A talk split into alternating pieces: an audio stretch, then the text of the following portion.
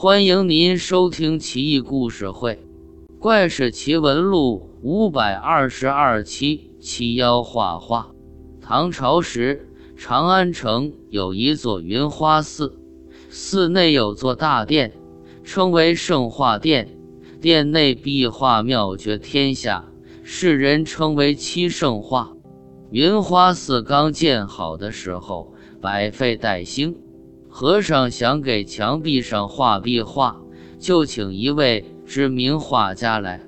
谁料想画家不信佛，只认钱，价钱谈不拢，遂拂袖而去，搞得和尚很没面子。拜佛时祈祷道：“佛爷，世风日下，人心不古。画家一出名，就狮子大开口。”我们寺院刚建好，没名气，香客没几个，哪请得起啊？哎，可是大殿连个壁画都没有，白墙四面，太丢人。您发发慈悲，显显神通，帮帮弟子吧。几天后，两位翩翩少年来到，自告奋勇要为大殿画画。和尚问道。你们小年轻的也会画画，有什么作品没有？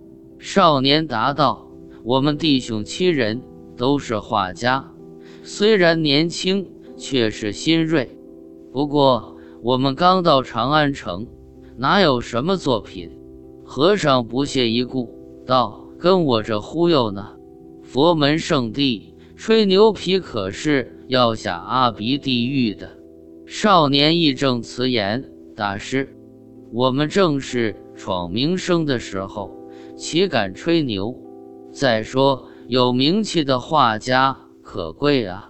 我们哥几个不要钱，白画，只要您保留我们的署名权，管饭就行。”和尚一听，心道：“我就喜欢这不要钱的，万一画不好。”大不了铲掉，重新请人画，不就结了？于是乎，和尚就答应了。少年又说：“大师，我们还有个条件。”和尚不高兴了：“咋还有条件呢？幸好没签合同，不然你们出尔反尔，可咋整？”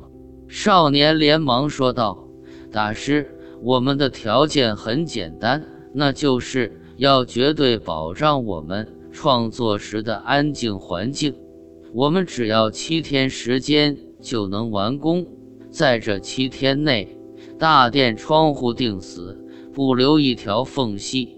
送饭先得远远的喊门，我们开个小洞，伸手递进来就行，绝不允许偷窥。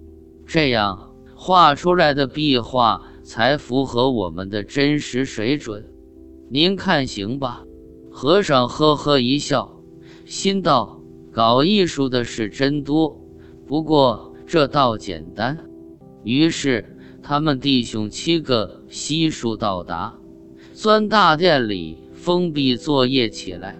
就这样过了六天，和尚很纳闷，送饭的弟子也觉得邪门。画家画画。需要安静不假，可殿内一丝一毫声响都没有，不是太反常了吗？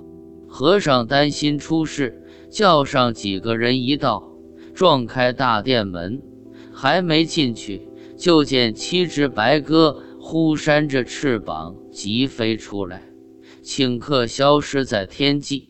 和尚忙开窗，引阳光进来，这才看清楚。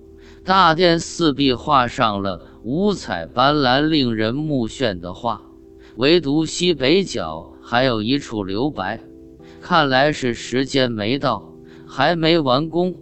和尚窃喜，心道：虽是几个白鸽画的，乍一看也算靠谱。这一来省不少钱。这处留白的不大，就是请长安城最牛的画家。来完成它，想必也花不了太多的钱。真是佛爷显灵，和尚请来京城最牛画家，画家一看壁画，叹为观止，赞不绝口，连连声称自己没天分，自愧不如，压根不敢狗尾续貂。和尚不禁傻眼，道：“不会吧？您可是最牛画家啊！”最牛画家苦笑：“我倒不至于是欺世盗名，可这壁画真的神妙绝伦，非人间景象。要我接着画完整了，只会降低它的格调，我还得挨骂，就得不偿失。”此后，云花寺壁画飞升海内，七妖作画的事更被传的有鼻子有眼。妖怪作画一流，又没害人，就被人称为七圣了。看来唐朝人喜欢管妖怪叫大圣由来已久，比如齐天大圣孙悟空、平天大圣牛魔王等。